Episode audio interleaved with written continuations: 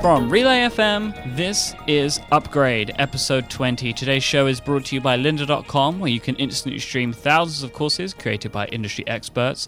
For a 10-day free trial, visit lynda.com slash upgrade. MailRoute, a secure hosted email service for protection from viruses and spam. And Casper, because everyone deserves a great night's sleep.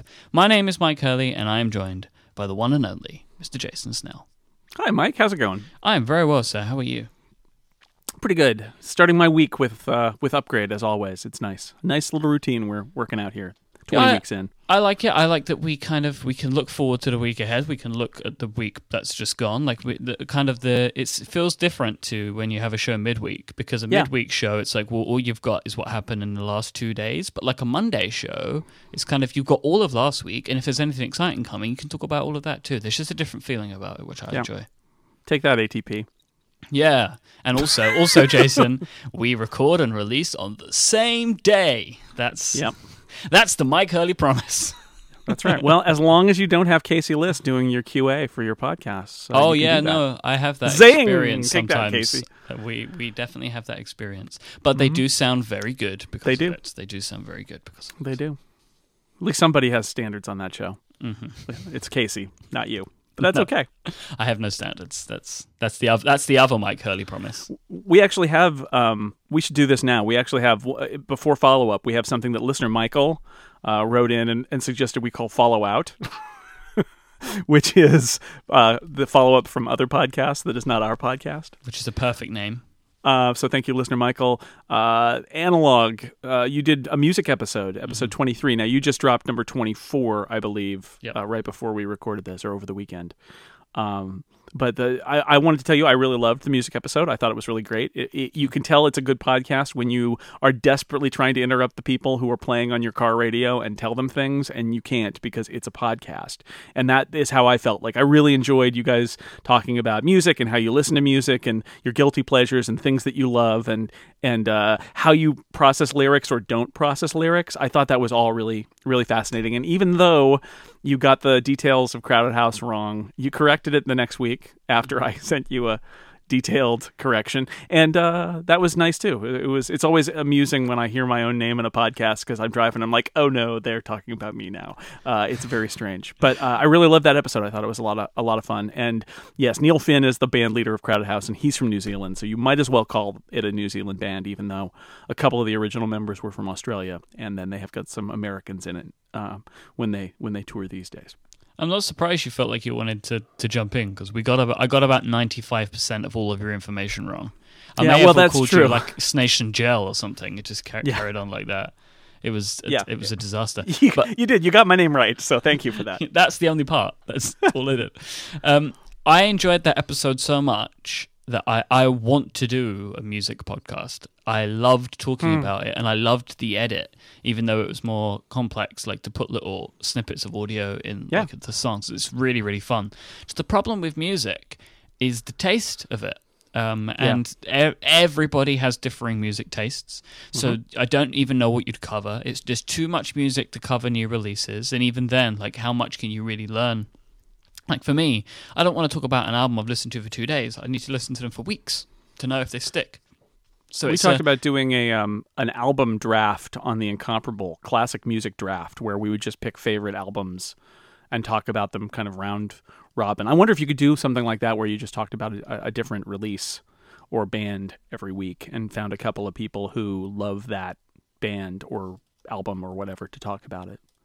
yeah, I, don't mean, th- that, that, that could definitely work. That could definitely work. Also, you did you did it. Uh, you did. Uh, I like the undercut music, but you didn't. It was always just underneath what you were talking about, and um, you know, it, you, once once you're talking about the work, it's actually fair use to. You could have probably taken a you know 15 second break in the middle and played a little bit more of it because I, I found I found it great that like Casey would mention something and then it was playing in the background, but it was not quite enough for me to get what it was. Uh, but it was still neat to hear. Usually I take breaks. I don't know why I did it that way. It just felt like a, a different way to do it. When I when Yeah. I was editing it together, I was like, oh, I like this style because usually like with clips like that, I will take a break and just play the play a section of it and then, Right. cut back in Like again. on but like yeah. Yeah. But but I thought no, let's let's let's have it as like a little bed. I do that. I do that too sometimes with the uh, video game stuff or, or other stuff where I've got where we're talking about music. I will, uh, you know, you have to make that decision if if you want to stop the conversation for a minute to listen to the music or whether you want to just kind of have it on in the background as a nod. Anyway, I liked, uh, I enjoyed that episode. That's shameless promotion for another relay podcast, but um, I I enjoyed it and I, I appreciate that you. We this doesn't have to be correction follow out because you you corrected all of that stuff yourself. I did. I was very sad. Um, I mentioned this on the incomparable this week that um in the I think it's in the bonus track that Casey um referred to Peter Gabriel as old people music because on one level, you know, Peter Gabriel is one of my all-time favorites, and that makes me feel like an old person. On the other hand, and Lisa Schmeiser and I talked about this in the in the incomparable bonus track this weekend.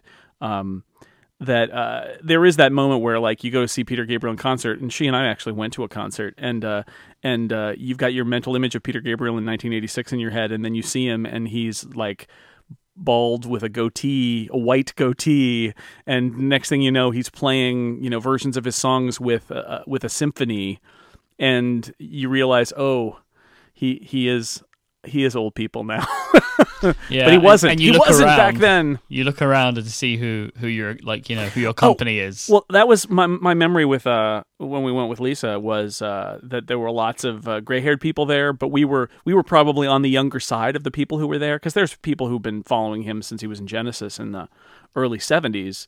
Um, but we are on the younger side, but you know, we when we went and saw him, we were like 30 31 in there so not not too not too up there but now if we went back yeah it would be people in with like walkers and wheelchairs so old people music it's sad but that's that's but his his he's reached the point in his career where he seems to not even be trying to do anything new really and it's all just sort of like reflections and when when you get these symphonic uh, recreations of your of your catalog um yeah it's it's you're just cashing it in You've run out. You've run out Oh, of well. stuff. it happens. It happens to everybody. Uh, eventually, I suppose. But I, I anyway, look forward to our symphonic Music podcasts one day, Jason. that's right. It's just old episodes. We don't even have to do it, Myke. We'll just have our old episodes, and then there'll be symphony music played in a music bed underneath them. That'll be classic. It'll be classic upgrade, classical upgrade. Mhm. Very nice. Very nice. And they'll be upgraded classically as well. Oh man, uh, follow up time. I think. yes. Uh, smart speed again. A little more. Uh, little more. Boy, we started something when we mentioned that you could look up how much time you've saved in Overcast. Still happening. unless there's a bug unless there's a bug and you can't see it. Still getting Um. Still getting yeah, them. yeah. But listener Evan did a blog post on uh, Medium. Are they called Where- blog posts I don't know. on Medium? I It's feel a- like he be called it- something else. okay, he made a he made put some words at a URL. Can we talk about Medium one day? Because I don't understand Medium, uh, and, and I feel I'm like not you sure. might. I'm not sure Medium understands Medium, but Uh, sure, we can talk about Medium sometime. But anyway, he he did a he he wrote a thing about smart speed and Overcast, and what he did that was extremely clever is captured the audio output from Overcast playing an episode of Hardcore History, and from iTunes on his Mac playing the same episode of Hardcore History, and posted that to SoundCloud. And so the Mac is on one side of the stereo environment, and the uh, the iPhone is on the other side. And what you get is uh, you can listen as Smart Speed saves you time. And by the end of that episode of Hardcore Hi- History, I believe he saved 12 minutes because that's a pretty loose podcast. And one of the things listener Evan points out in this in this piece is that uh, the tighter podcasts. You you know they, you don't really save a lot of time, and in fact, he's got Smart Speed turned off for those podcasts because once a once a, a, a, something like ninety nine percent invisible, once something is really tight, you kind of almost want to say, okay, if there's a pause in there, they're doing it for a reason. So you, you just turn off Smart Speed. But there are these other podcasts that are super loose, and you can turn on Smart Speed and save, in the case of Hardcore History, uh, 12 minutes. And it is it is kind of a kick to listen as uh, the the the sound in your right ear just totally drifts away from the sound in your left ear. I, I just thought it was an interesting because sometimes I'm listening and I see Overcast is going, or I look at their stats and I'm like, I wonder how much it's saving me, like per episode. And mm. where this doesn't obviously, you know, th- your numbers may your your mileage may vary depending on the show you're listening to. It was just interesting to see, like, no, it is like every time you listen, like you know, potentially there is a significant change. Like you you are knocking a couple of minutes off or whatever, and it's like, they, obviously, as we have seen, Jason, that adds up.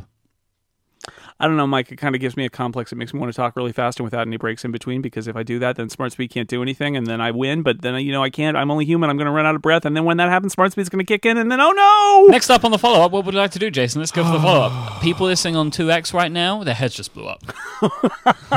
oh, hey, telephone. oh, uh, listener Steve wrote in and said, "You guys seem to have something out for the Apple Podcast app. What gives?" So I've been thinking about this, Jason. I used to have a problem with the Apple Podcast app. when it was a reel to reel tape, it was really awful. Yes. Um, the UI, I, I can see the con- I can see the problems people have with that, but I, I found a, a kind of cuteness in that, um, where it was, it was it was cute, but it hurt the functionality. That was my problem with it. Is it, it- I didn't mind that it was cute. I minded that it uh it uh it like pushed other important things away so that it could be cute. So the main the main problem that I had with the Apple Podcast app was it wasn't sync or anything like that that many people had. It was it was lack of show notes support, and it it just displayed your show notes as a list of text. That was all you got, and they weren't links. It was just a list. Uh, Um, that's actually been improved now, um, and and I know that the guys that and girls that make that app have taken great pains to make it work properly. Uh, so I actually don't have a problem with the app. Like previously, I would have said to people, "Do not use it." Um, but now, like, I'm happy. Like, if somebody wants to get into podcasts, it's on the phone. Like, go for it. I think the fact Yeah. that it's on every phone is amazing. When I heard about that happening, I nearly did cartwheels. That's fantastic for us to have an app that I know. I know they're frustrating, but an app that can't be deleted. It may be more likely that people will check this stuff out. They go to the iTunes store, they browse around. Um, but just for me, I think if you enjoy podcasts, or as soon as you've listened to one and you've decided you want to use another, I think that there are many more options out there that, that you should look at that I think are, are superior for somebody who wants to get into listening to podcasts in a serious way. yeah, I agree. I, I think there are. Um, it's fine. It's fine. I I it's way better than it used to be. Uh, I like that it syncs. Um, I think uh, the show notes thing is important. In fact, uh, related to this is uh, listener Gordon wrote in and and said whenever we talk about the the show notes, for example, the show notes for this episode can be found at upgrade or no at see I blew it relay.fm slash upgrade slash twenty right. Um, what we don't say is or in the app you're listening to. which which we probably should mention because most podcast apps will show you the show notes as you're listening. Yeah. Um, but I so uh, I think the podcast app is fine. I like I said I like up uh, I like Overcast because um, of Smart Speed and because the uh, the speed acceleration that Marco is doing is I believe better. I think that because he hand tuned the way he processes the audio in Overcast, I don't hear um, acceleration artifacts that I hear in every other podcast app. And so if you do want to listen at 1.2, all the other podcast app, I feel like there's like click, click, click, click, click, click, click as you go. It just, and it drives me crazy. So I've, until Overcast, I literally never listened to a podcast in anything but 1X because I just couldn't take it. And now I do. And that's because it sounds acceptable to me in a way it didn't before. So I think podcast app is great. It's free. It's on every phone. It's good for podcasting. People should people should start with it. But there are features that something like Overcast is going to be able to give you. It's the same old story as any other Apple product, right? Apple is never going to make a product that is super fiddly that it's going to satisfy every single uh, use case of power users. That's that's not what they're there for. They're there for like the baseline to get you started, and uh, that's what the podcast app is. But I don't think I don't think it's terrible. I didn't like it originally, but I think it's okay now. Listener Mateo asked um, if we think that our figures, because we were talking about like the, how Overcast is is a has a much larger portion of our download numbers than anybody else, any other podcast app. Uh, Mateo wondered if it was because we have our little uh, directory in the directory. Marco very kindly um, has a Relay FM section, which is fantastic, and we're very very grateful that we have that there because I do believe it helps people bring in new listeners. I think that yes, it, we may be skewed because of that in some instances, but I don't know if that's the so, would be the sole uh, reason for that. Um, I, I don't know. It's, it's it's impossible to tell. I think really, but Right, and I I looked on um on Incomparable, and like I said, um to the listener Mateo on Twitter, on Incomparable, the Overcast numbers are still pretty huge, and there is no incomparable section in Overcast. Although incomparable itself is in one of the sections, it's not in its it's not in its own section. So um, it's less so. But then again, it's less so uh, dominated by Overcast than Upgrade is, or, than Relay in general is. It's um, you know, uh, podcasts app and iTunes are still really strong. In in fact, if you put them together, they are the number one uh, client for um, for incomparable shows, and then Overcast is number two. Hmm. Yeah. I don't I know. don't know. Different, I don't know. different, different audiences. Um. Anyway, it's worth worth thinking about. Uh, listener Rajiv wrote in to say, "Why does Apple require a wired co- connection for CarPlay? I would rather it work through Bluetooth." I don't know this for certain, but I'm going to take a crack at it, which is CarPlay is basically video out. The video that's being displayed on these systems is being projected there by your iPhone. And um, one, I think you can't do that over Bluetooth. I think that sending a video, a whole video thing over Bluetooth is not something that you could do. And somebody's going to write in and say, well, theoretically you could, but it's not actually implemented by anybody. And that's fine. Email How much of how much of AirPlay is Bluetooth? Um, nothing. Oh, really? AirPlay? AirPlay is all Wi-Fi. Okay, I didn't know that. Yeah, it's all Wi-Fi. Right. So, um, and and the second thing is, if you did a wireless stream, your phone would run out of battery. Yeah, I was going to say that. Like, yeah, I understand why it might be easier to just walk into the car and it connects, but charge plugging it in, you're charging it, you're powering the phone. Like, you would just every time you went on a drive, you'd get out of the car, and you'd have no battery left in your phone. Like, that's a frustrating experience. I Mm-hmm. think. So if you force people to plug it in, then they kind of don't know what they're missing. I think. That, Yeah, I so think even- it's better. So, I, my guess is that it, you know, I think you can't practically stream video to that thing, and that's what it's doing. It's not just sending data; it is streaming that that that image you're seeing on the screen is being streamed live from the device, and that that doing that wirelessly is impractical, if not impossible. Um, using Bluetooth, which is what's in the car. Um, but there's just, yeah, the power thing is the other thing, which is even if you did that, your phone would be dead by the time you got where you were going, especially if you were also navigating. So you're using the phone's GPS. So that's why. That's, I mean, that, it's just not practical. And I agree with you. You get used to just keeping your phone in your pocket and listening to podcasts when you're driving around. And CarPlay, you can't do that. And that's that's totally true. I totally get it, but uh, it's just not practical right now to to do it any other way. Uh, listener Jeff wrote in to say, so should Apple build a double DIN head unit? Okay, so we'll we'll we'll decode that, which is that's the the one I tested. The thing I tested for CarPlay is a what's called a double DIN head, head unit. Head unit, it's you know it's a radio that you stick in a car. Double DIN is it's it's uh, like a if you use if you do servers, you know about like a one U server or a two U server in a rack. It's, it's describing the height. Uh, double DIN is essentially a two U server for uh, car stereo. Um, so like my car has a double DIN space in it, and I I have a single DIN Sony head unit in it, and so I've got like a little uh, drawer below it that's just there to fill the space. Um, so that's what he means. So basically, having two stacked on top of each other. yeah, so uh, which is what the one that I the CarPlay uh, thing that I use is that size. It's it's to the screen to for the screen to be big enough, you have to have the the two slots worth. Oh. Um, and I think most cars most cars do. It's the equivalent of yeah, it's two high instead of one high in the stack. So if you had a car that only had a single DIN space, you couldn't put one of these CarPlay units in it because they wouldn't fit. Um, and my my answer to that is no. I don't I don't think Apple should build uh, should get in this business because I don't think that's the problem. I ha- I went back and forth with a couple people on Twitter. There was a guy who um, who seemed to want to throw the uh, the head unit manufacturers under the bus for bad CarPlay performance and said, well, you know, it's their touchscreen and and and their their you know their unit itself is running some crappy version of Android, and that's all true. But most of the problems I found with CarPlay are not the.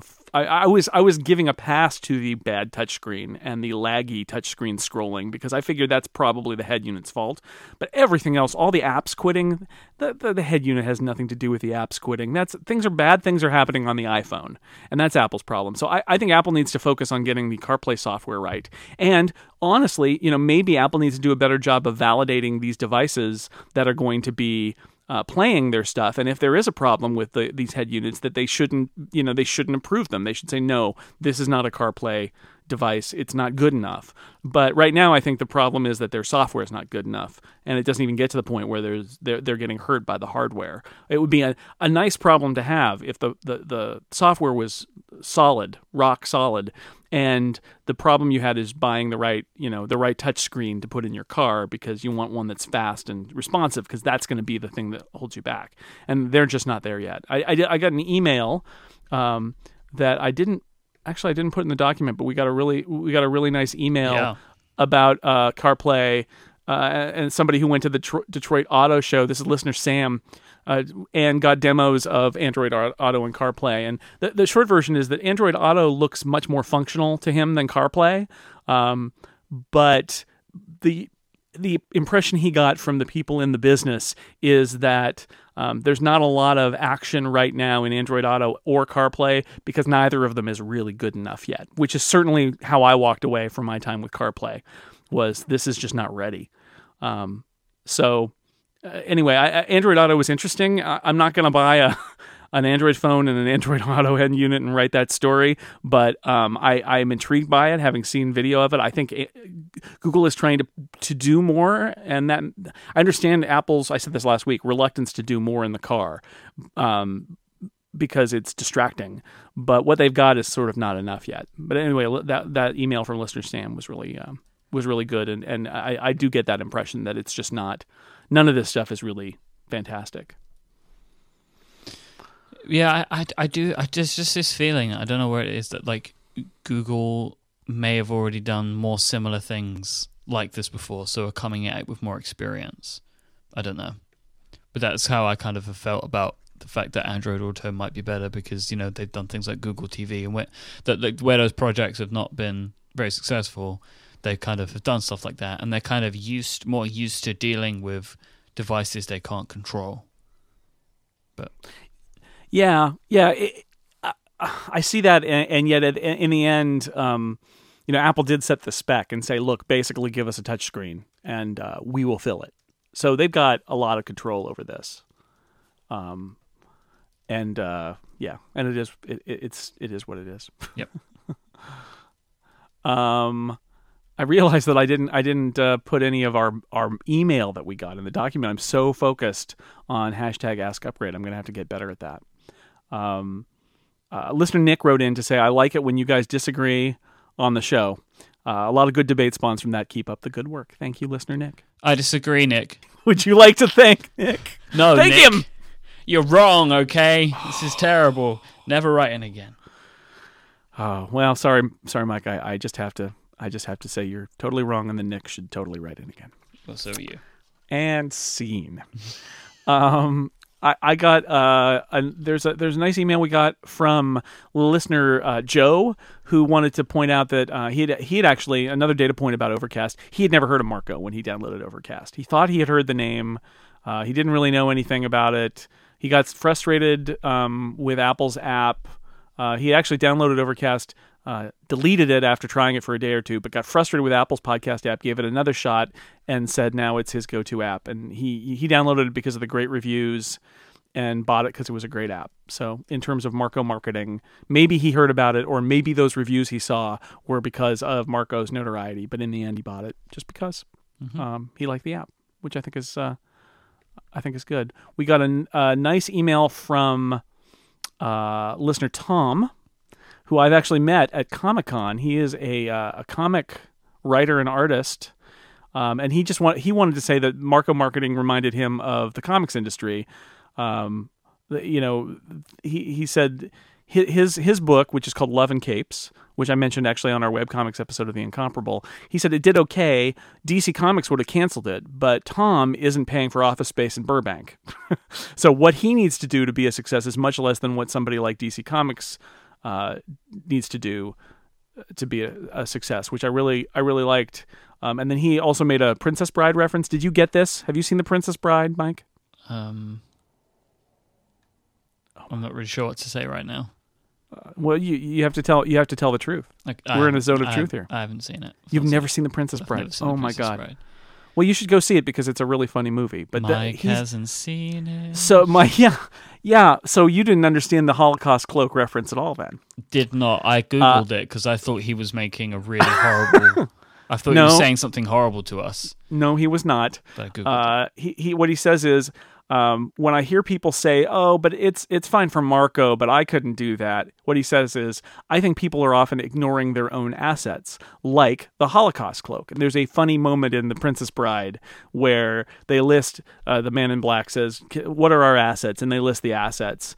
Um, and then he notices that there's a there's a cloak, and he said, "You didn't mention the Holocaust cloak," and that is the key to unlock the entire plan that's going to solve it. It's a funny a funny little moment, and that's what Tom is saying: is I can do an entire book myself. I don't have to hire anyone else. I live in Ohio, so I can drive to most of my conventions. Someone in LA, LA has to fly to almost all theirs. They have to ship their own books. Marco has a podcast and a lot of notoriety, but he also lives in New York and has a kid. Nothing's even. You can either complain about what you don't have, or you can make the most out of what you do. I thought that was really great. So thank you to Tom for that.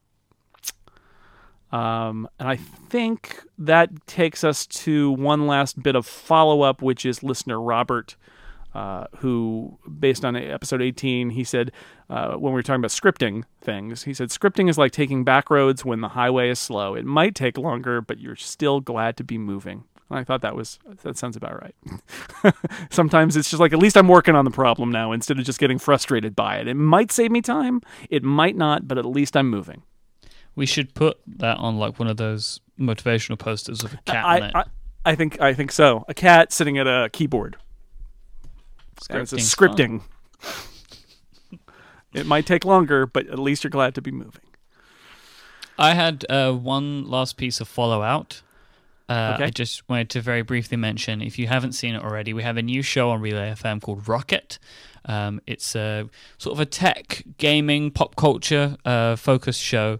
Um, it's hosted by Brianna Wu, Christina Warren, and Simone de Rochefort. It's a fantastic show. Just at episode two, go out today. Uh, I am helping uh, these lovely women out with the editing at the moment, um, so I get the pleasure of hearing the shows. And episode two is fantastic, uh, including a long discussion about Jem and the Holograms, which was a a cartoon show. it Um, was. and about the Also, social. also haven't seen that, Myke. Have you No. not seen Jem and the Holograms? I think Oh, I may have done when I was a kid. Actually, no, were, I, yeah, I do know Jem and the. Holograms. Uh, and they, there's a there's a good discussion about its social and cultural importance. Uh, it's it's very interesting. What I love about Rocket is the tangents that they go down are nothing like the tangents on any other show I listen to. Like they talk about like on episode one they had like a five minute tangent about the color of, it, of a handbag. It's like hmm. I don't listen to any other tech shows that talk about this, and that's why I love Rocket, and that's why you should listen to it because the more I listen to the show, the more things that I'm finding myself learning about, and it's it's very interesting because it's not the it's it's similar topics but not the same discussion. So you should be checking it out. So thanks to our friends at Relay FM for sponsoring our show. With you should listen to Rocket. They're No, nice wait a second. guys, those Relay FM guys. Do we have an actual friend, Myke? We do indeed. Our friends over at lynda.com back to support this week's episode of Upgrade. Lynda.com is an easy and affordable way to help you learn something cool. With lynda.com, you get access to a growing library of thousands of high quality, fantastically produced videos. These can be on software, on hardware. Maybe you want to learn a little bit about Adobe Photoshop. Maybe you want to learn a bit about photography. Lynda, if you want it, Lynda's got it because they have these fantastic courses. And as I mentioned, they're adding adding every single week. They have over 3,000 currently, and they're adding more all of the time. Their courses are taught by people that know exactly what they're talking about. They can help you look at things like, uh, you know, I mentioned learning like software and hardware, but maybe you want to set some new financial goals. Maybe you want to get better at productivity. Maybe you want to improve on your job skills this year. Lynda.com has something for you. You get access to video tutorials, of course, on your laptop or your desktop PC or, or Mac, of course, and you can view them on iOS and on Android because they have apps for those platforms too. Um, Lynda.com has highlighted some courses that they think that you might enjoy um, as listeners of Upgrade. Like maybe you want to learn a bit about Swift. You you may be developing an iOS app, and or you've been working on a Mac app or an iOS app for some time, and you want to learn about how to port that over to Swift. They've got courses there. Maybe you want to get started in development. They have iOS app development training right there, so you can learn from start to finish how to build a great iOS app. But let's say you've built that app or you've ported your app over to Swift, and you want to learn a little bit about how to market it. They have great courses on things like marketing online as well. They can help you with marketing plans, but also on how to use tools to get the word out there. Like maybe you want to learn, like, how do I do Facebook ads? Like, how does that make any sense? What about Twitter ads? How do they make any sense? They have courses on that stuff. They have courses on everything. Do something awesome for yourself and go and sign up right now for a free 10-day trial to lynda.com by visiting lynda.com slash upgrade. Go ahead. I challenge you to learn something new and something awesome maybe something blue. Thank you so much to lynda.com for supporting this show and all of Relay FM. Did you just challenge me to a duel? Yes. Okay. I, you English people do that sometimes, I think. Yeah, I can't help it. Dueling. Can't help it. That's a problem. It, Lynda at dawn, I think, is the All right. is the term. Uh, we're we're topics now. We're in the topics. Mm-hmm. What should we talk about? Uh, styluses and pens, Myke. Pens. Pens. Yes, pens. Pens are a topic near and dear to my heart, which I'm sure we will mention, or Jason will uh, uh, mock me for slightly. But we'll, we'll see how we go with that. You, you wrote a great uh, post. Something I've noticed about you recently. Um, oh, dear. oh, jeez. you are writing posts after clockwise about the things that you talk about on clockwise. And I think it's really interesting. I- I you're know- talking to people. I and don't know what you're saying, Myke. What are you talking about? You're getting like you're talking to interesting people, and they spark off a thought in you, and Mm-hmm. you write really great posts. You should be connecting these together, Jason. Embrace See it. the, the the um you know what John Siracusa always says is that is that podcasts are sort of like the first draft of of something you're writing, and he laments the fact that he then never writes the thing almost ever Yeah. that that he's thought of. But I, I agree with that. I, I sometimes we talk about things that I've already written on this show. Other times we're talking about things that I'm working on or thinking about, and it helps clarify my thought process. And that that's true on clockwise as well. Sometimes I'll be working on something and I'll bring a topic in, and other times it'll emerge from the conversation. And uh, with the case of the styluses, it was a little bit of the latter. But uh, yeah, so that that definitely happens. That there's a there's a um, there's a there's a creative process involving talking about it and then and then writing about it or writing about it and then talking about it. It definitely goes together. I just think it's just it's an interesting uh, it's an interesting thing that I see. Uh, but I like it though because I listen to the show and then read your site, and then I can see the two things going hand in hand. Mm. That's right. Well, you know, my my output is best observed as a whole. Yes. Listen to all the Listen and read everything I read do. everything I write, and then uh, it'll all make sense. It's a fabulous tapestry. So the idea about this is that there are rumors abound, and apparently they're from reliable uh, supply chain sources, uh, that there is going to be an iPad stylus of some description. We don't really know much about it. Like we don't know um, whether it's going to be, oh, I don't know, attached to a specific type of iPad which is larger, or whether it's going to work with all iPads in some way, or they're going to redo all of the iPad line to include styluses. Like we don't know that kind of detail yet, I don't think, or at least we don't know it reliably. But but the idea is that there is going to be a an iPad which has a stylus which can be used upon it.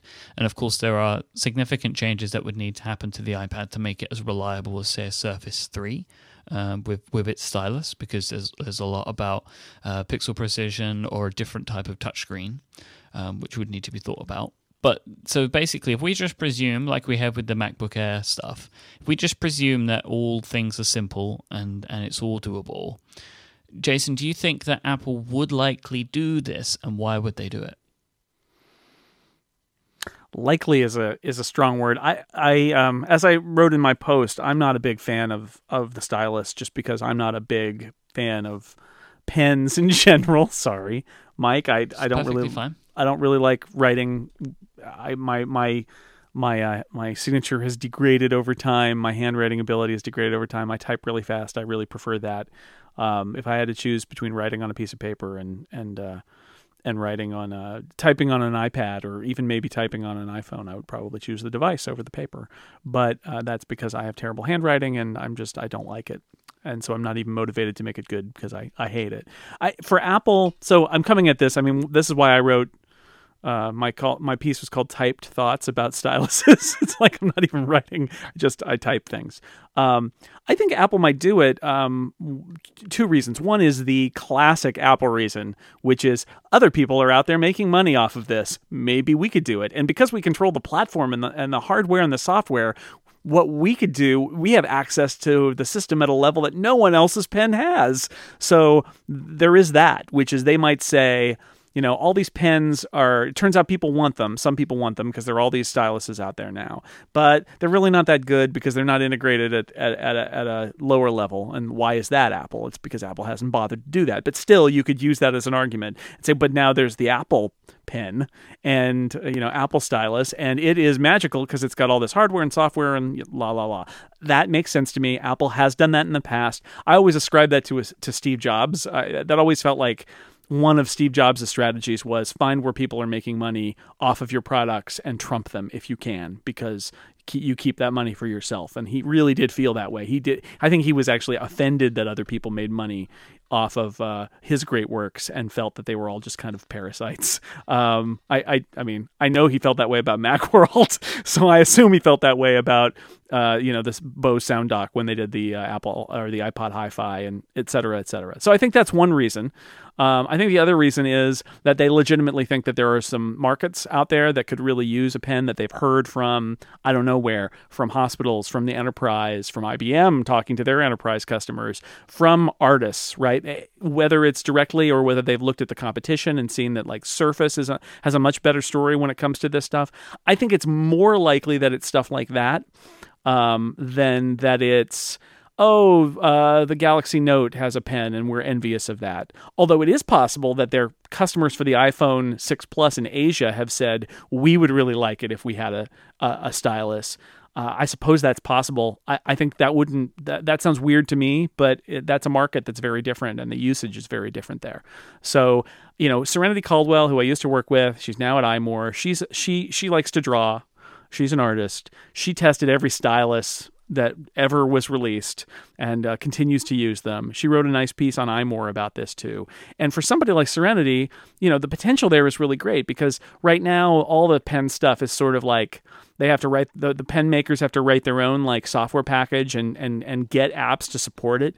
and it's all kind of backward where it's a pressure sensitive pen because the tablet screen itself is not pressure sensitive, so they have to they have to make the the pens pressure sensitive and Bluetooth, and then relay that. Um, the the level of of detail in the digitizer is made for fingertips and not really tiny pen sizes, and so. Um, that's a place where even if you've got a really nice pen, there's a limit to what you can do because of the digitizer. So there's, you know, the fact is, the iPad, iPad especially has been poor at pen support since the beginning, and Apple has made no efforts to make it better. So I'm not quite sure what is the motivator here, but it may be, if this report is true, that something has tripped somebody at Apple, whether it's the existence of a bigger iPad or it's looking at competitors or it's hearing from customers and say, and made them say, "Oh, okay, well we can do that." And when we do that, it'll it'll be better than all the all the rest because it'll be integrated um, with what we're doing because we control the hardware and the software. It's very Apple. So the way that I look at it, and you, you kind of spoke about this a bit, but it seems like quite a simple thing to me. With if you are looking at creating an iPad or advancing the iPad, and you want to have people work on it, you want to have people use them in professional environments, everything that you can tell them that it has is another good thing that it does. So even if you think that somebody won't use, like a doctor won't actually use or need a stylus, if you have one and it's good and you tell them that it's there, they're more likely to buy it than they're going to buy the competition. Right. Like every every feature that people think that they need, whether they need it or not, if they think they need it, and then Microsoft's doing it, that's a potential sale that you lose to Microsoft. And if that sale is that you've lost that to the CTO of a large company, well, then you're out of luck, boy. You know that that's kind of it. You're done. Then you you've missed that. And and if Apple really want to make the iPad the future of computing, which I'm I'm sure that they do, right? I'm, I'm sure that's what they want Yeah. because they're the leader in this space. If mm-hmm. they can continue that, they are now Microsoft of the 90s, right? And I'm sure that there's an element of wanting to to be the complete dominant force in the future of computing, right? Why would they not want to do that? That's kind of why they exist, um, to to a point. Uh, Is that wrong to say? Like they want, like they're a big company, they want to be the best, right? Yeah, I, I think that's true. The question is, when is it worth it? So I'm sure that if anybody at Apple has talked to, and I'm sure they have, has talked to artists, has gone to Comic Con and talked to people who who do uh, art on iPads, they've heard these stories, right? They've heard if they, if they read the um, that Penny Arcade piece that I linked to in my piece about how the guy from Penny Arcade y- uses uh, Surface, and he was really frustrated with the Surface Three because the Surface Pro Two was had a better digitizer than the than the three, and and the three had some software problems. But in the end, he loved that because he could use Photoshop, which is what he worked in anyway, and he had this uh, Wacom quality uh, digitizer and pen with pen support. And so for him, the Surface Pro was the perfect product to to uh, to draw on. And if I'm Apple, you know, and I'm in charge of the iPad, or I'm in charge of you know reaching a certain market like that, then yeah, that that really bugs me. The fact that that all these artists are saying, nope, you know, can't use the iPad. It's not good enough. We try, we use it because we think it's cool, but in the end, it's just so frustrating, and there are better options. Um, that they probably know all of that and they've known that for years. The question is again, when is it worth it to do something about it? And maybe the answer is the existence of something like the iPad Pro, which they want to sell and they think that artists are a, a potential big target market for that product. And it's, you know, it's like the iPhone 6 Plus. It's it doesn't need to be the definitive iPad.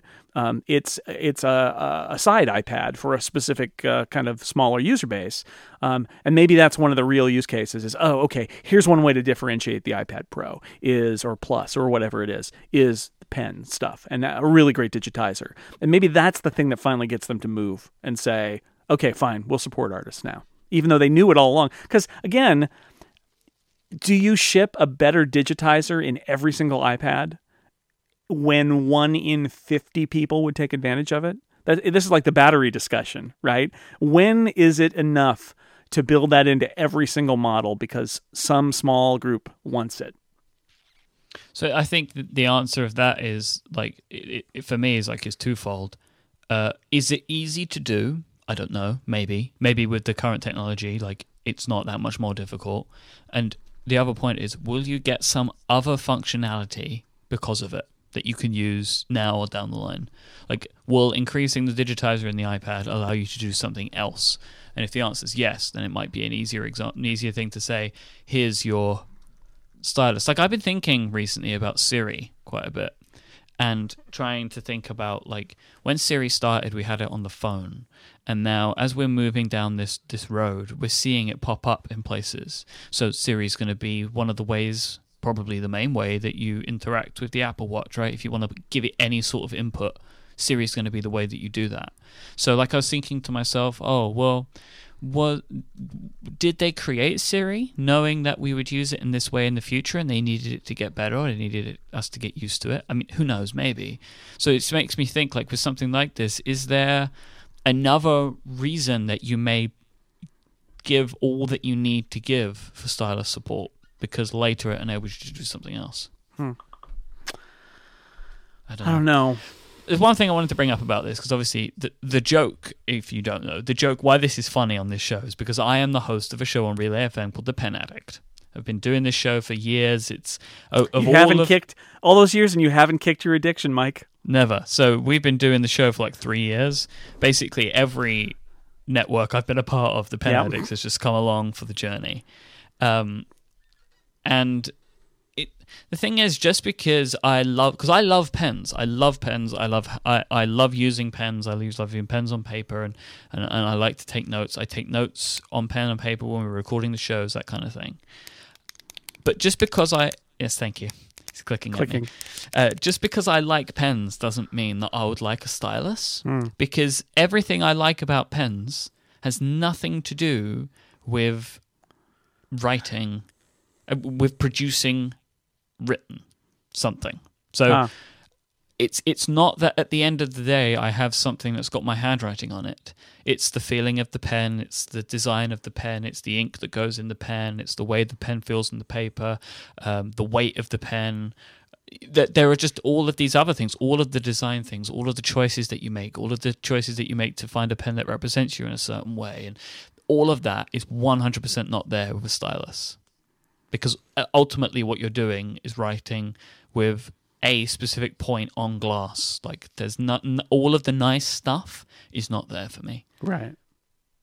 But isn't that a little bit like saying I like uh, I like to read paper books because oh the feel of the paper and the smell of the paper. hundred percent. One hundred percent what it is. It's experiential, and and in the end, digital technology may take all needs for holding an implement and creating content to be digital. Um, but the, the the point is that you're not a fan of pen input. You're a fan of the experience of writing with a pen, which is not the same.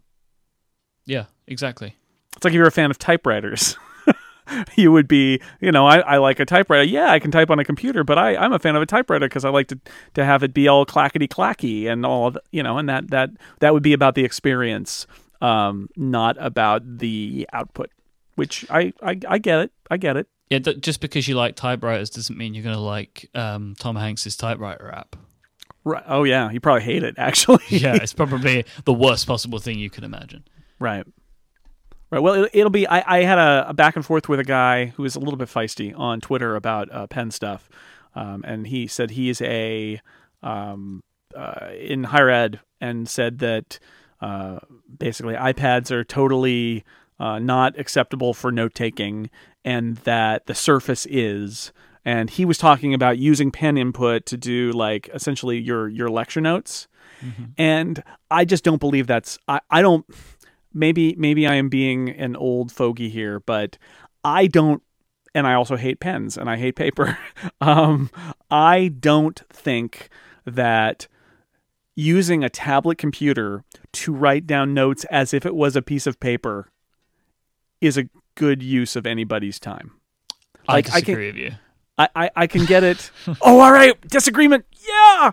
Um, I just I, I see that and I think I think it seems really impractical. Like unless you are adding something to it, um, I can see the value of like if it's recording the lecture while you're writing and you can you can point at the thing you wrote and play back the the the sound that was in the room when you wrote it so you can confirm your notes and all of that. But I just at some point I feel like you're just replicating paper on this device and that's not good enough. You should you should there should be better experiences than that. You you should not note taking sh- uh, on a on a tablet should not be digital paper with digital ink. It should be something else because Oh, okay. if if it's just digital paper and digital ink, just get a notepad and some and a pen, please. Right? You need to do something more than that. And I worry that some of the stylus stuff. I mean, that's that's always in the early days of the tablet computers. That's exactly what Microsoft always talked about was that sort of approach. And I, I it's dumb. That's that you need to you need to add to the experience. And and I'm not a, a, a longhand writing person, so I would be happy to have an iPad in my lap in the classroom or a keyboard and taking notes that way. But I can understand that some other people might might prefer to do it a different way. So with that, like handwriting allows for a more free form style of note taking, and there are certain people, myself included, who think in it better in this way. Rather than just taking notes in like a bullet point list of what's happening you can draw things and you can draw bubbles and you can highlight and you can scribble around this part and draw a little key animate like let's say you got little keys so you remember what parts here. And so there there are Ah. definite benefits that if you think that way that that handwriting notes can can make sense.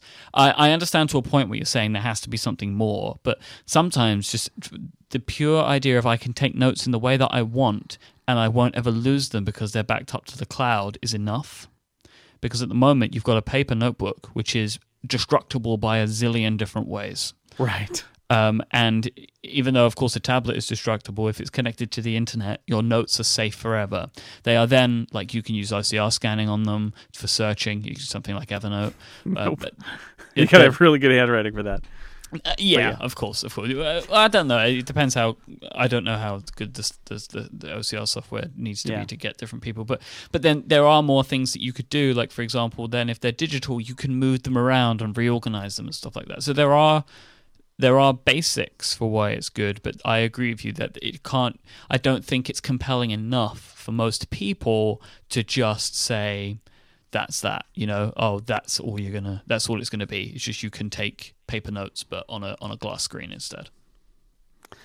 Yeah, I can see that. I mean, when I take notes, I don't I, I don't take it in a on paper. When I was in college, I, I didn't take it in a really super linear way or like with an outliner. I was definitely I would write down key phrases and circle them and draw arrows and sorts of things like that. But I I, I I would never recommend anybody do my style of note taking in college because it was indecipherable. Even if you could read my terrible handwriting, it wouldn't make any sense because I was just not.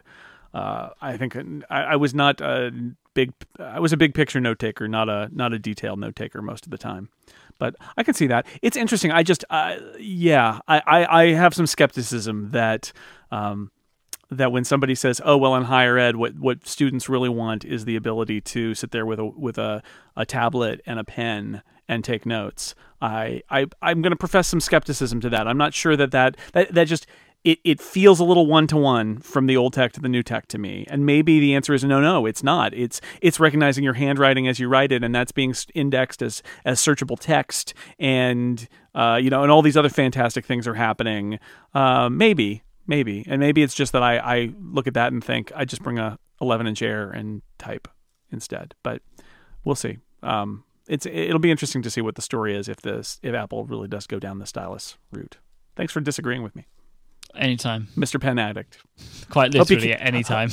yeah. Hope you you got ink in your veins. That's dangerous. You should have somebody look at that. You know the worst you, you know you're an addict when uh when you do a Kickstarter uh to talk about pens. Yes. That's uh that Which a, you did. Put that yeah. link in the show notes. I will. Cuz congratulations Myke. You are headed to Atlanta. It seems like it. The, the, yes basically my co-host and I, Brad, we have never met in person, and there is a pen show in Atlanta, which is a trade show. But um, so we're looking to get together and record a show in person, and I'm going to be at the Atlanta Pen Show. I was thinking it would be like uh, was more like a gladi- gladiatorial duel kind of show where like two pens enter, one pen leaves. There's just like pools of ink everywhere, but it's actually just a trade show. Yes, so that's a trade show. All right, that's less exciting, but fine. Should we talk about some more friends? Please, Jason, we have a new friend today. A new friend? A new friend. All right, let me tell you about our new friend. It's Casper. I've talked about them before on other podcasts, but it's nice to talk about Casper here. Casper, you may have heard of them. Uh, Casper is an online retailer of premium mattresses for a fraction of the price of where you could get a premium mattress elsewhere.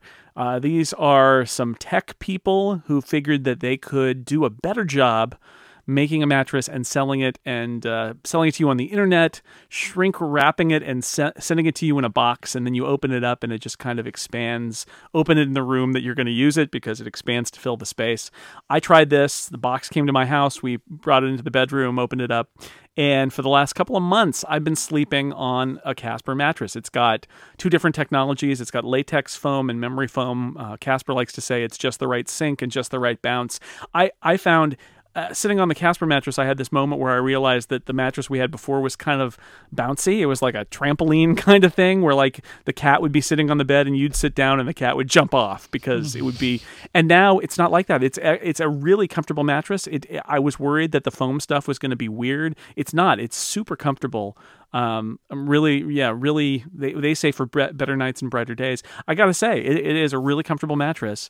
Um, they, they, what's great about it too, if you're if you're weirded out by the idea of trying a mattress, is they have a risk free trial, so you don't have this fear that if you don't like it, you're stuck with it for who knows how long, regardless. Which is usually what it's like with regular mattresses. You can sleep on a Casper for 100 days, free delivery and painless return. So if you don't like it, you can send it back. The mattresses are made in America and the prices compared to industry averages are outstanding. It's 500 for a twin, up to 950 for a king.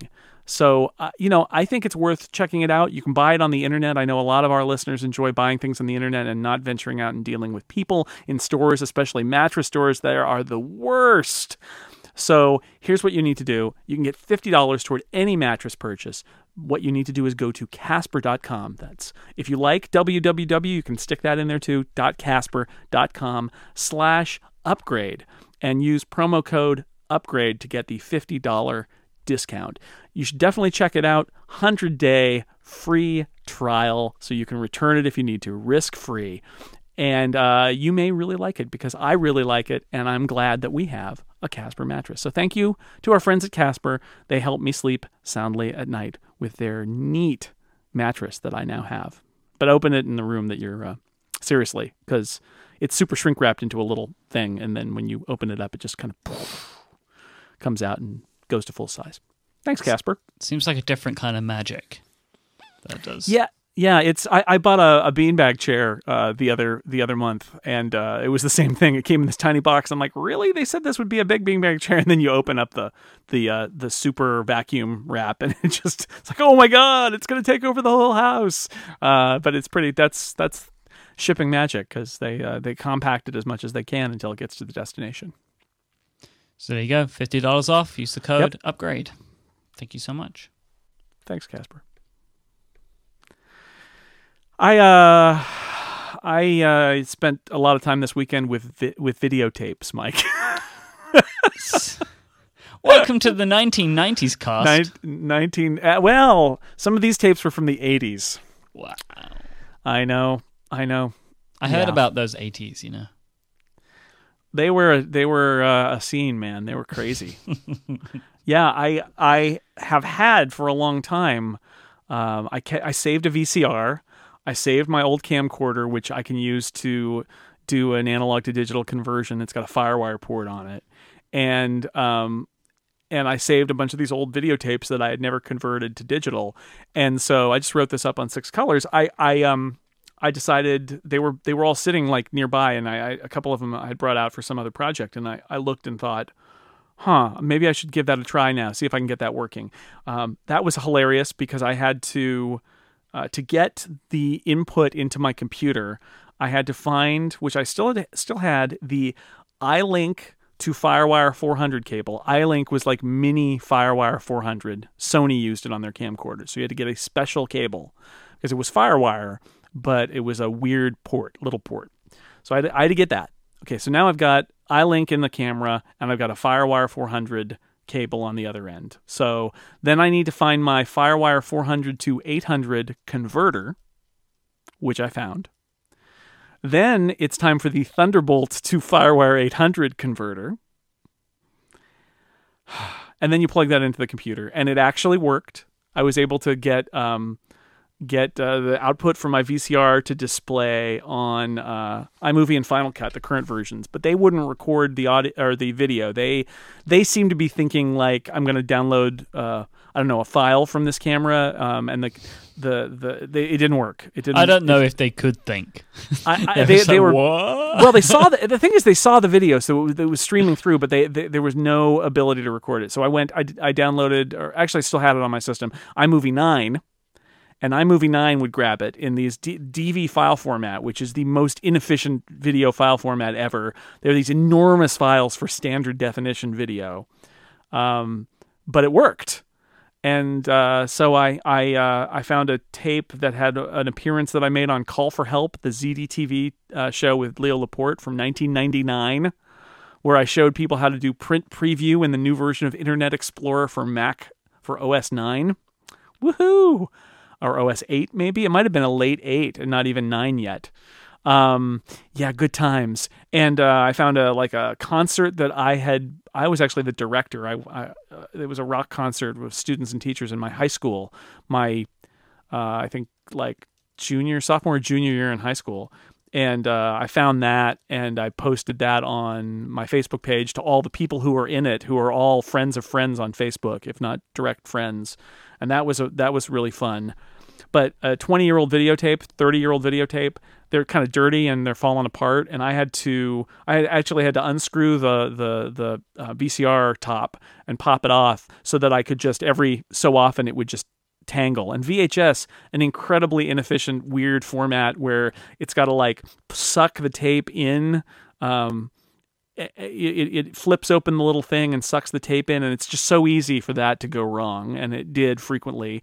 I had to get like isopropyl alcohol and some paper, to use as like swabs, um, pieces of paper to clean the, the the heads on the VCR. So I ended up with just like the VCR completely open to the world, and would occasionally have to eject the tape and clean the heads and wind the tape back or untangle it because it got tangled all around. I It had a pretty- real joy reading this because It- it was pretty crazy. Crazy. it, it, it was it was pretty it was pretty insane. But in the end, you know, those people on Facebook who probably only vaguely remember that they did this student teacher rock concert in 1987, um, and then there was two songs and the intro and the intro for the whole band. So you know they're all on there being introduced by one of the teachers who was who was uh, the lead singer for that band, um, and they you know they all got to see it on Facebook, and that was actually pretty cool. And I posted the Leo Laporte thing. Um, and I've got a whole tape of Tech TV that I um, at some point will have to pull off too because that was hilarious. Just you know, hey, IE 4.5 for Mac is new. Let me tell you about Print Preview. Uh, me at 29 years old or whatever, 28 years old. Yeah. I'm pretty sure I could talk to you for about an hour about that that that 10 minute clip or whatever of you and Leo. Maybe Like- we, maybe we should do that in a future episode. That might be. Uh, You know what we should do? We should we, we should just break it down. Well, we should do riff tracks. It could be a connected episode. Just uh, just break it down like bit for bit what troubleshooting was like in the 90s. When's the next anniversary of that? We'll, we'll make sure we cover that video.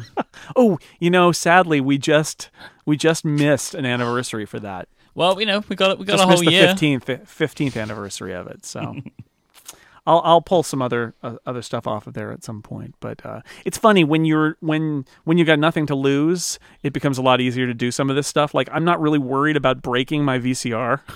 Or these tapes. It's like either I can get them to work or I can't. So flipping the top off and like making my own improvised head cleaner with a piece of paper and some alcohol it's fine. I, I it's like I just don't care. It's like it's not like uh, anybody in my family is going to be angry because I broke the VCR, right? I mean, nobody cares. So you know, and it worked. So that's that. It's pretty pretty funny. The the other thing I learned, by the way, is that I, I saved all these um, like David Letterman shows from the '80s that were like favorite moments, and I always thought, well, I'll record those at some point digitally, so I've got those to to save these favorite moments. And I was um as I was looking at the tape and saying, "Oh, that's this episode," I would I would do a Google search for the the show and the names of the guests eh, because there's like a, a, comprehensive like index of all of the David Letterman shows, and so it would say, "Oh, that's May twentieth, nineteen eighty six. Um, you know, and say, "All right, that's that's cool." Um, but what I discovered is that when I searched for that, I would also find YouTube clips of the whole show. So what I what I discovered is a lot of these moments that I saved on a videotape for 30 years, figuring, uh, you know, I want to keep that around. I waited so long that somebody else who was a much more obsessive saver and taper and archiver and whatever than I was by far, um, that person was also uh, way ahead of me in uploading that stuff to the internet. So you know, most of the stuff I, d- I didn't need to actually bring it in. I just needed to find it on the internet because it's almost all on. It's kind of crazy. Like, I, I'm sure not every episode of Late Night with David Letterman from the 80s is on the internet, but the the two that I was looking for, I found immediately. so the entire episode. So that's pretty crazy. So you know, the internet's a big, weird, weird, weird, weird, weird, weird place. Uh, one of the interesting things when looking at this, and, and I've thought of this before, I pretty much just assume now that if I have thought of, uh, of something, I want to find a clip of something, Yeah. it's going to be on YouTube because somebody else will have already done that. Yeah, if it's something really popular, um, it may not for copyright reasons. Like it's hard to find Simpsons clips on YouTube Right. because they they they find those and take those down. But you know, late night with David Letterman episode from May of 1986, not such a problem. Nobody is looking for that. NBC isn't out there shutting down that stuff. And that's great because I watched an entire episode of that show from 1986 this weekend on YouTube on my TV and that was a lot of fun to to go back to that point. And I'm feeling a little nostalgic because that was my favorite. That was, you know, in some ways the defining um, comedy for me of of my life was in high school. I watched David Letterman's show every night, and you know my sense of humor developed because of that. And I think if you look, if you talk to people in the entertainment industry, I mean, such a, he's such an influential figure for people who do comedy and in TV and and even like stand up comedy today. Um, just a huge influence. And so to, to, to he's retiring. And so uh, I've been a little nostalgic for that. That's one of the reasons I wanted to pull out these videotapes. And it turns out that, you know, I don't really have a lot to contribute to the YouTube conversation about the history of this show because, like I said, somebody's gotten there before me and they've done a much more comprehensive job than I did. And so that's great because I can just do searches and find this stuff and that's cool. So yeah it's a big world and there's always somebody there's always somebody more obsessed with something than you. You cannot win an effort war against the internet. I learned this we're gonna i'm gonna bring it all the way back around to crowded house. Um, a friend of mine ran the uh, Crowded House mailing list, the internet fan mailing list, uh, like e- you know email mailing list, and uh, he got to know the the guy who did the Crowded House fan club, and he had uh, my friend build a uh, we built a, a, web a web page that was an archive for the mailing list, and I helped I helped him build it, and um, and the guy in the fan club was like, "Oh, that's really awesome! You guys are on the internet doing things about the band because it was early days of the internet and things weren't on the internet." And then at some point, a super madly obsessed fan uh, decided to build a comprehensive site about the band and everything connected to the band. And my friend Mark and I looked at each other and were like, "Okay, like."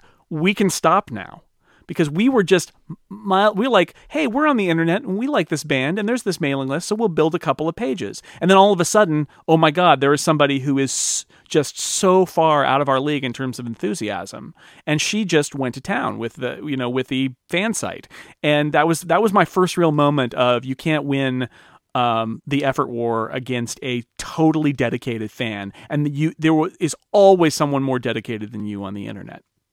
And so we were like, okay, we're not going to update this page anymore. Go over there. She's got it. She's got it all and more. um, and it was a funny moment. And I just I, I relived that again with the guy who uploaded all the David Letterman episodes to YouTube. Crazy. But home movies and stuff, that stuff. I mean, that that's what I'm looking for now in these tapes is stuff that li- like literally nobody else has. Um, it's possible. Is it possible that I have local Sacramento area TV commercials from the 80s that people would get a really kick out of seeing again? Yeah, probably. Am I going to be the person who puts those in the internet? Yeah, probably not. Um, but uh, but stuff like that concert where uh, there are some tapes out there, people on Facebook who said, "Yeah, I think I have that tape somewhere too." Um, but it's less likely that you know, nobody's bothered to put it on the internet so far. So maybe I should give it a, a whirl. Talking about super fans, this is this is something completely random, but it was in my brain because of because of Kickstarter. Have you seen um, the Exploding Kittens card game Kickstarter? Has that passed your eye at all? No, no. Um, one of the people that's involved in the creation of this card game is the Oatmeal. So Sean oh, yeah, Inman. Yeah. Mm-hmm. Uh, it's a card game. Uh, it's a crazy card game. Uh, it's it's been going for six days, I think, five or six days. It's up to three point nine million dollars at the moment. Wow. Within the first 48 hours, it was one of the, I think, the top 20 of all time. Like, it's insane because it does. I've backed it because it looks like a lot of fun. It looks like a silly card game, um, like in the best possible way, right? That's what it's meant to be. It's meant to be a silly card game. It's called Exploding Kittens, but it's just that amount of money is in, is insane. Three point nine. It will it will probably make like five six million dollars.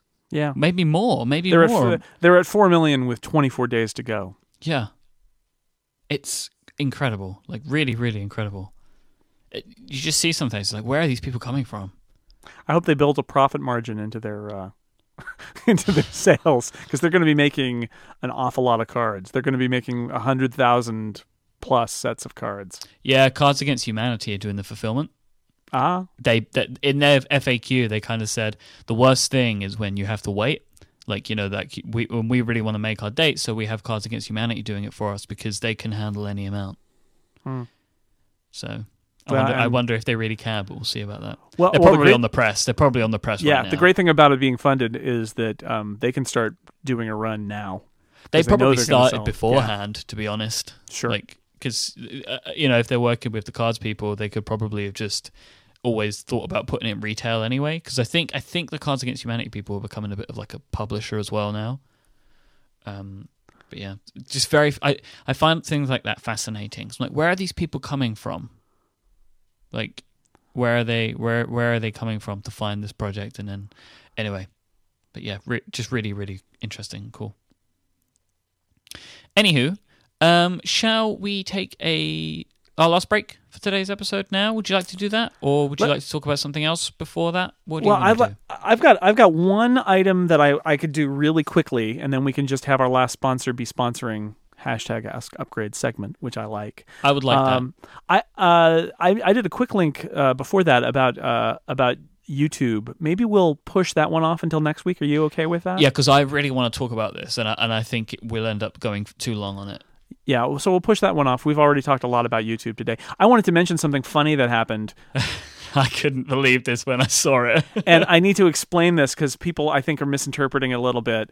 Um, it, it is fascinating to me. So uh, I got approached. Uh, Paul Thurrott left the Windows super site to start his own site, and I got approached by the company that owns that site, and they were doing a whole shift with Paul leaving, and they're bringing in a new editor and all of that. And they talked to me about a bunch of different stuff, and I said, "I- I'm not really comfortable. It's not my area of expertise. And they're like, How about you write a column for us about Apple stuff because the people who are IT professionals have to deal with Apple stuff, and they don't know a lot about it necessarily. Um, and I said, Well, they're going to be mad at you because they're going to say, How dare you put Apple stuff on my Windows site? And they said, That's fine. We want to do this. This is something that we think is going to be valuable. And I said, uh, "All right, I'll I'll give it a go." And so I wrote a piece. I'm going to be uh, until they until somebody stops me, uh, writing a weekly piece on the super site, which is formerly Paul Thurrott's site, about Apple stuff for an audience of basically Windows IT professionals. So that's going to be interesting.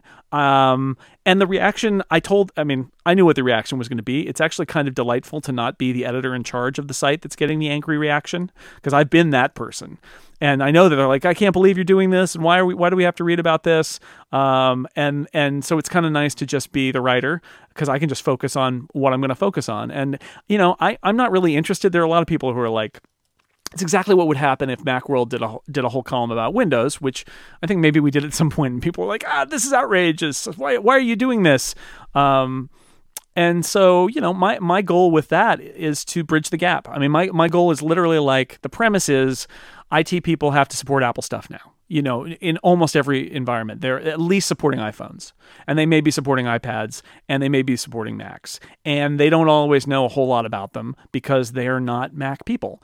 And if I can bring some perspective about what Apple's doing eh, in general and in businesses, as somebody who used a Mac in a business that was very Windows focused for a long time, because IDG was always a very Windows focused company um, in terms of the technology.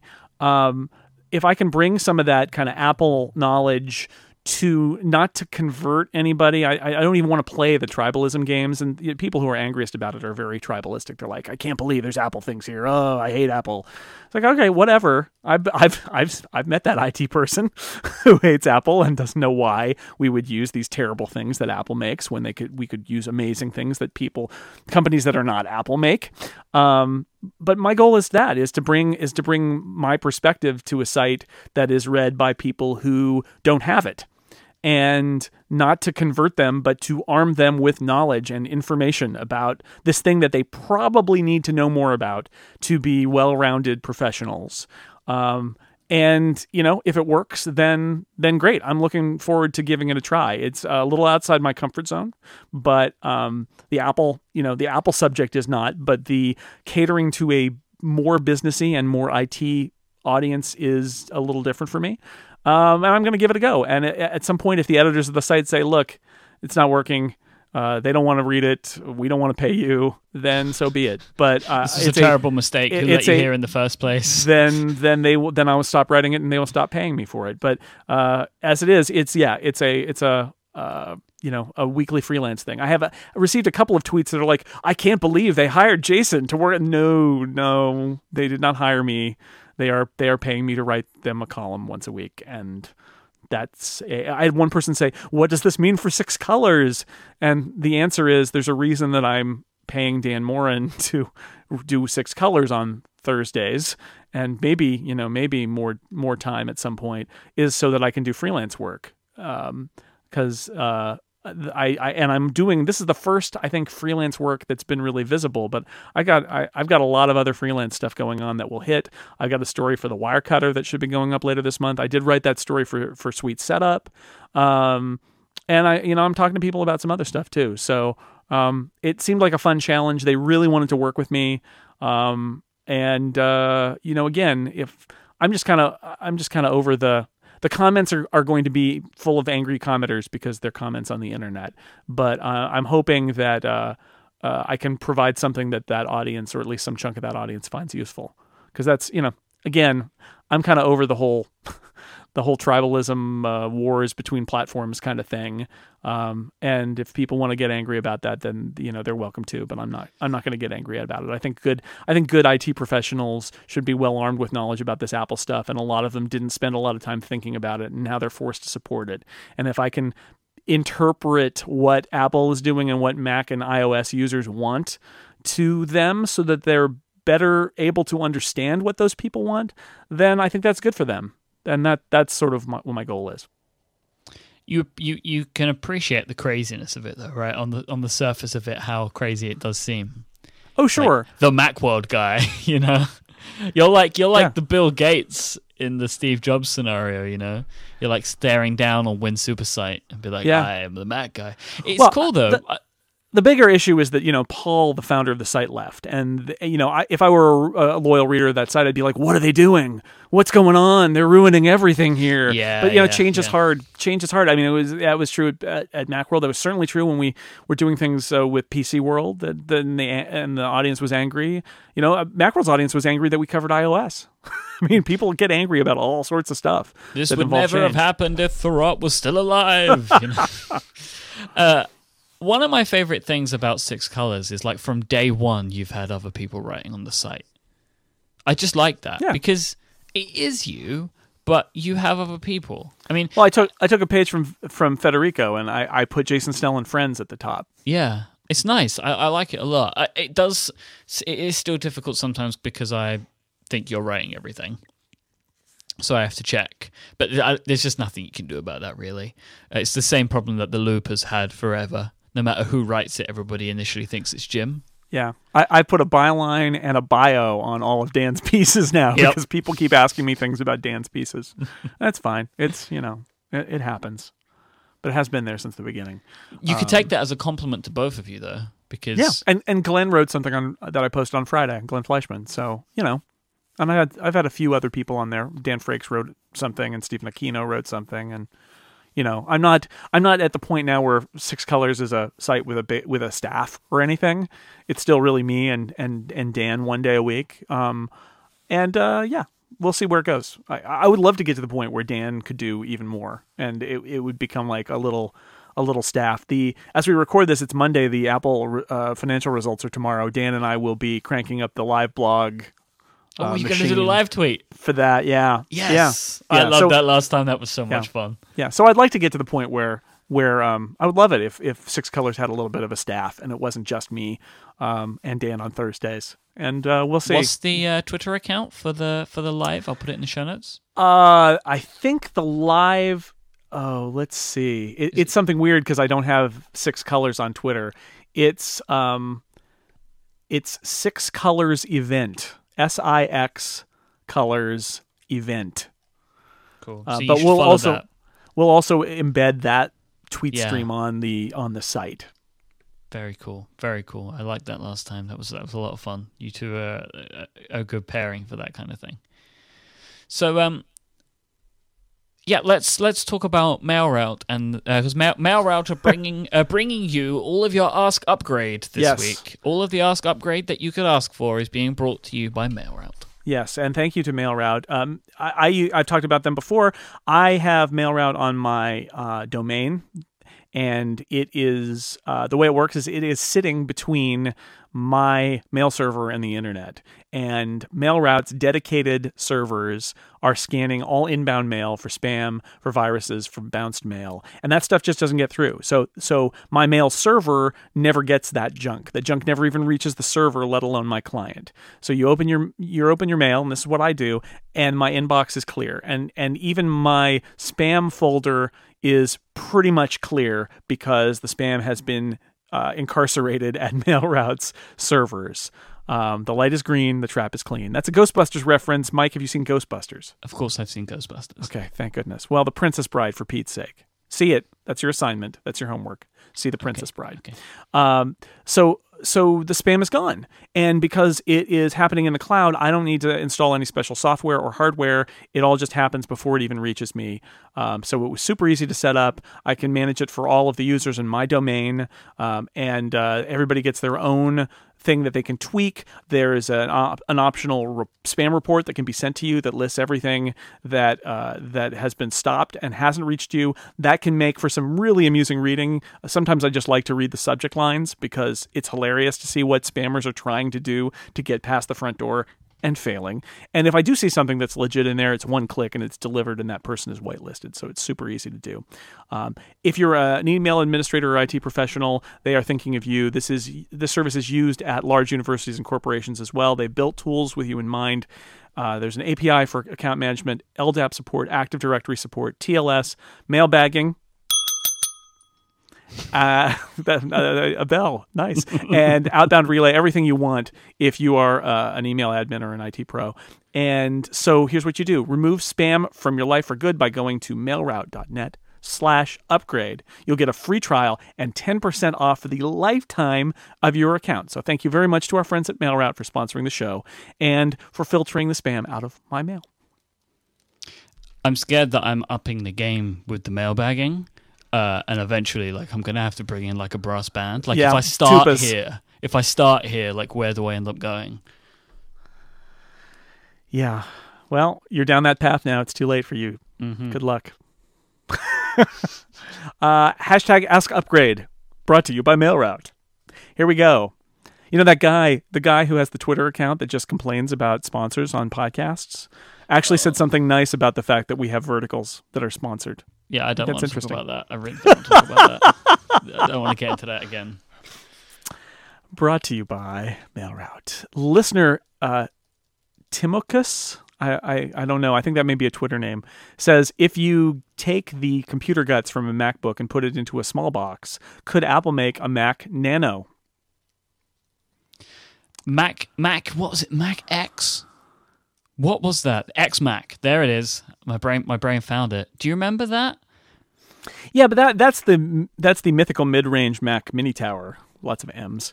Um, But in, the- in theory, that's what this would probably be, right? no, I think I think he I think Timocus is uh, thinking of a Mac Mini that's even smaller. Like, how small could you make the Mac Mini if you took like a MacBook Air uh, circuit board? Although the Mac Mini pretty much is that. I mean, the Mac Mini is pretty close. How much smaller could the Mac Mini be, really? Um, and Apple seems to not be interested in making computers that you can open ever, ever again. Uh, but I- I think the Mac Mini could get smaller. I think there there are some there's some heat issues and all of that, and I don't know what they're doing with the Mac Mini, but that is essentially what the Mac Mini is. Is it, it's a laptop uh, that's just uh, inside that little aluminum shell. It's an interesting idea. How small? Again, how small does a Mac Mini need to be? Does it really matter how small it is? And yet, Um, I don't think though that the the the case there is the physical size; it's the cost uh, Ah. barrier. So the Mac Mini now is is we've been through this is very underpowered. yes, Um, yes, it's the- gotten cheaper. The Mac Pro is for most people way overpowered, Mm-hmm. but it's also way overpriced. It's massively not overpriced. It's just way highly priced. It's very expensive.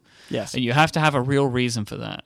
But if you want a desktop Mac, like you don't want a laptop, you want a desktop Mac, like I did, Mac Mini was not powerful enough, and then the Mac Pro is very expensive. So having something sitting in the middle there is an interesting idea. And the idea of it being effectively a beefed up laptop sitting inside a box.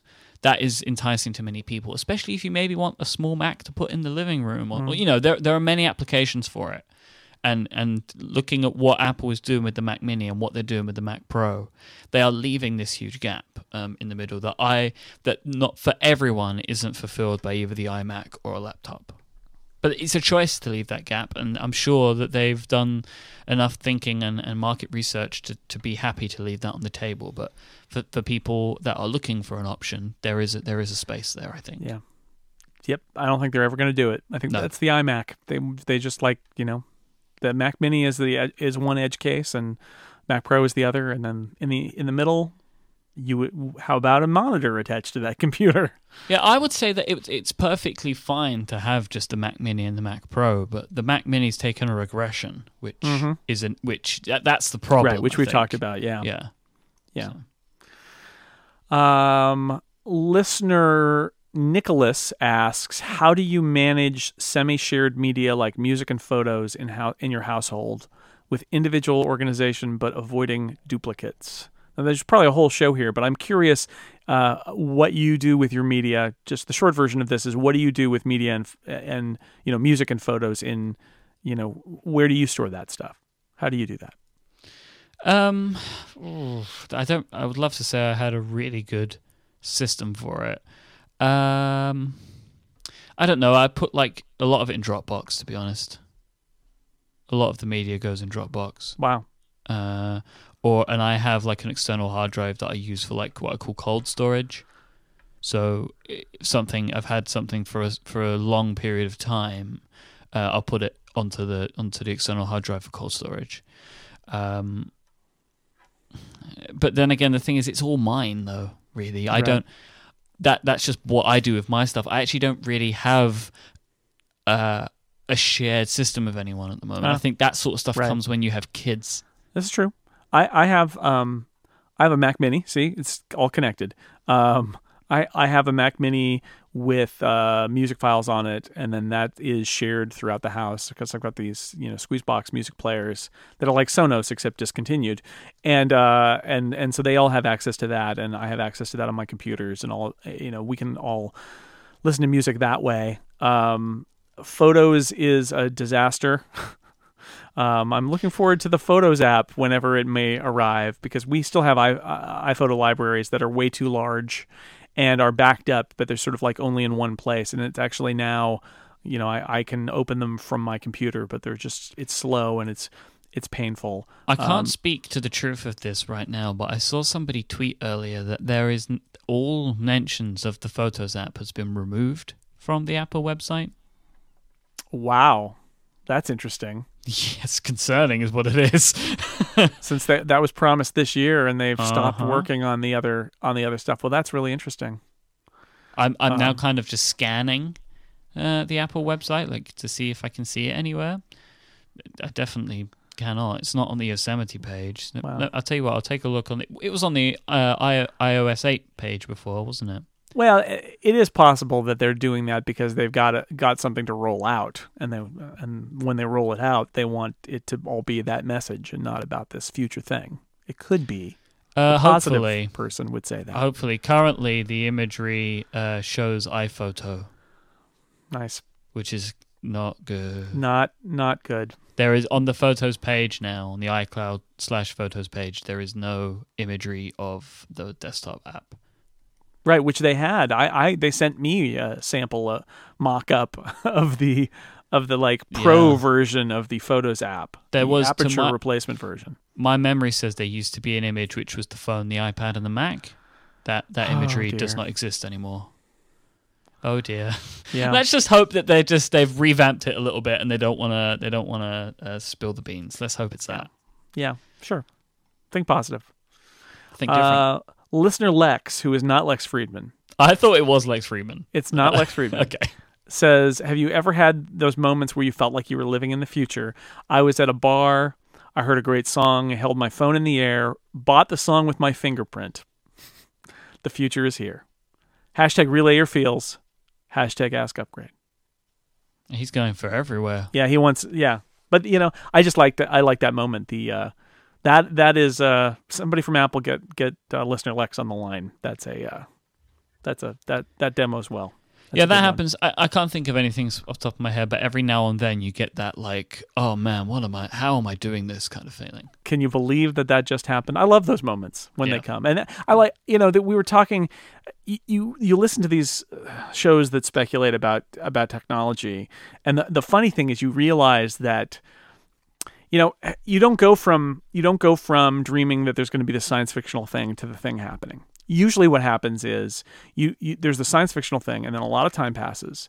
And then you have that moment where you realize oh you know all the pieces it's no longer like in the future we will instead of telephones we'll communicate via video phone. And you think well when's that going to happen? When are they going to sell us a video phone and the reality was we all got you know smartphones and facetime and you know that's sort of what happened and it's not the phone system and it's the internet and it's not a phone that you're using or it is a phone but not the phone as we thought of it back then you know it takes those steps and you realize uh, the technology now exists to make this thing that we used to think was magical, and now you can see how it would all put, be put together. If not now, then in the near future.